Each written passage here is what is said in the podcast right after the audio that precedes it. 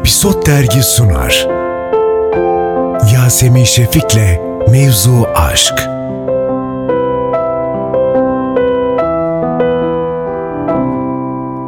Efendim Mevzu Aşk'a hoş geldiniz. Kadir Doğulu yanımda şu anda. Hoş geldin Kadir. Merhaba, hoş bulduk Yasemin. Evet ses tonun çok seksi. Bu konunun ekmeğini çok yedin mi? Yemeğe de devam ediyor. İnsanlar beğeniyor. Şefim. Nasıl gidiyor hayat? Çok şükür her şey yolunda. Neşeli, e, verimli. E, çünkü güzel bir meşguliyet içerisindeyiz.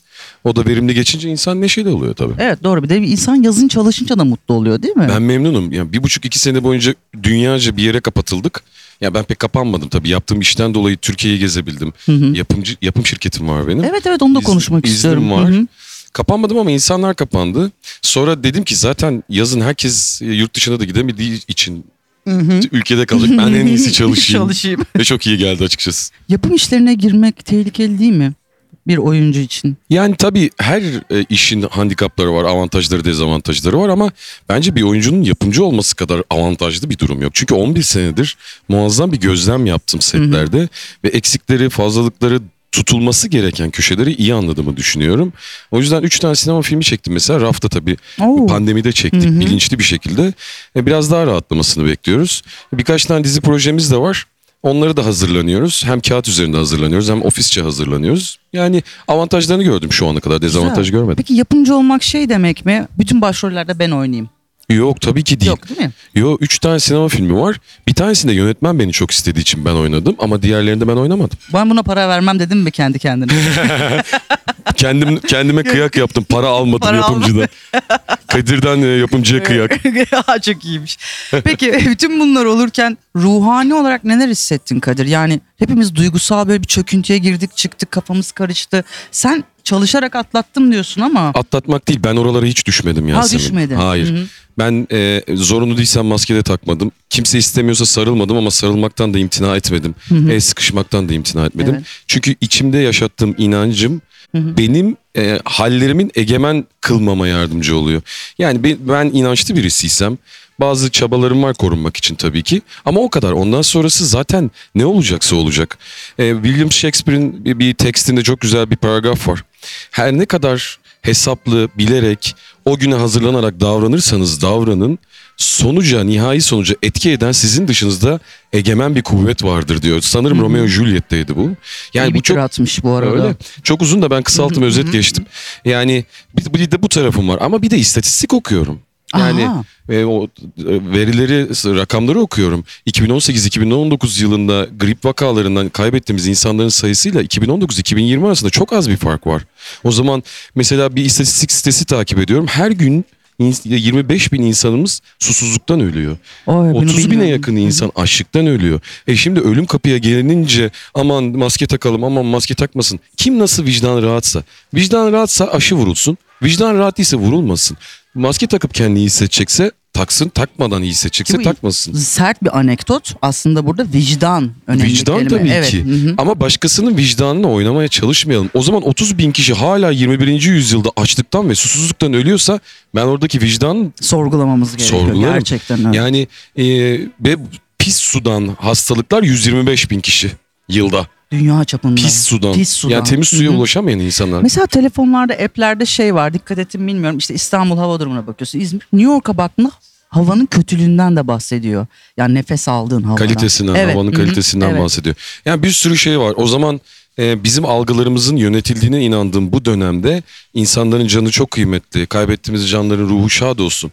Ama kim yönetiyor bu algıları sorusu bende baki. Egemenliğimi de kimseye vermem. Bir hava durumunda bile kötü havayı bakıp insanlar önlem alıyorsa 125 bin kişinin sudan yılda canımızı kaybettiğimiz insanlar için de bir şeyler yapılmalı o zaman. Anlıyorum. Açlık ve susuzluk 21. yüzyılda hala sorunsa Covid'e gelene kadar bir sürü mesele var Bir bence. sürü mesele var. Peki 11 yıl önceki Kadir'e dönüp baktığımızda ne düşünmeliyiz? Ee, ne yapıyorsan yapmaya devam et dostum. Ha ya, ta- tam olarak bu. Yani hatalarıyla sevaplarıyla iyi ki yapmışım çünkü bugünümün mimarı oldular. Bu vicdani özgürlüğümün, egemenliğimin, kendi kendime olan yolculuğumdaki basamaklarımın temelleri o günler. O yüzden hiçbirine kötü, nahoş Bak- e, bak- diyemiyorum yani. hepimiz de hayatımıza böyle bakmalıyız. Yoksa Bence geriye de. dönük bu kadar şey yapamayız. Şimdi oynadığın karakter bir şef abimiz yakışıklı gayet de cool Sağ ol. Yasemin. Teşekkür ederim. Sen yıllar önce işletme işletmecilik yaparken hatırlıyorum o dönemde bayağı koşturan bir adamdı. Evet. Şimdi dizide de bakıyoruz Evet. yine koşturuyorsun.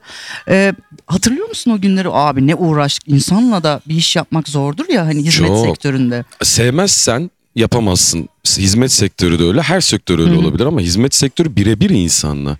Ee, ve benim en sevdiğim şey o zamanlar anlamıştım. Yani hangisini yapabilirim diye Hı hı. düşündüğümde e, hizmet sektörünü hedef e, deyip oraya gelmiştim aslında. Çünkü insanlarla iletişim kurmak, muhabbet etmek, gönüllerini hoş etmek en sevdiğim taraflarımı ortaya çıkartmama yardımcı oluyor. Ve hiç zorlanmadığımı gördüm. Evet bir de o var. Ya sende bir 14 şeytan yıl. tüyü de var ama Teşekkür yani. ederim yani Hanım. Kadir'cim ya.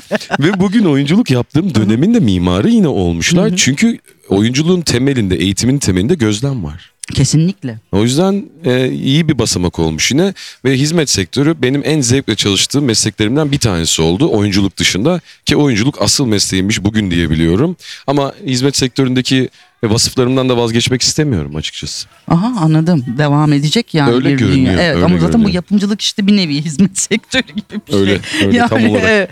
Peki aşka gelelim o zaman seninle. Aşkla ilgili çok ilginç açıklamaların var. Sosyal medyada çok konuşuluyorsun. Aşkla ilgili deyince hep senin ilginç bulunan çok da ben kesildiğini düşündüm. Çünkü seni de az çok tanıyorum. Seni zorluyor mu? Montaj çok yani değil mi? söylediğim Hı hı. şeyleri cımbızla alıp koyup ya da mesela birisini soruyorlar bana. Ben birisini sordukları için cevap veriyorum ama o sanki bana birisini sormamışlar da ben durup dururken o kişiyi almışım gibi. O, o biraz saçma oluyor.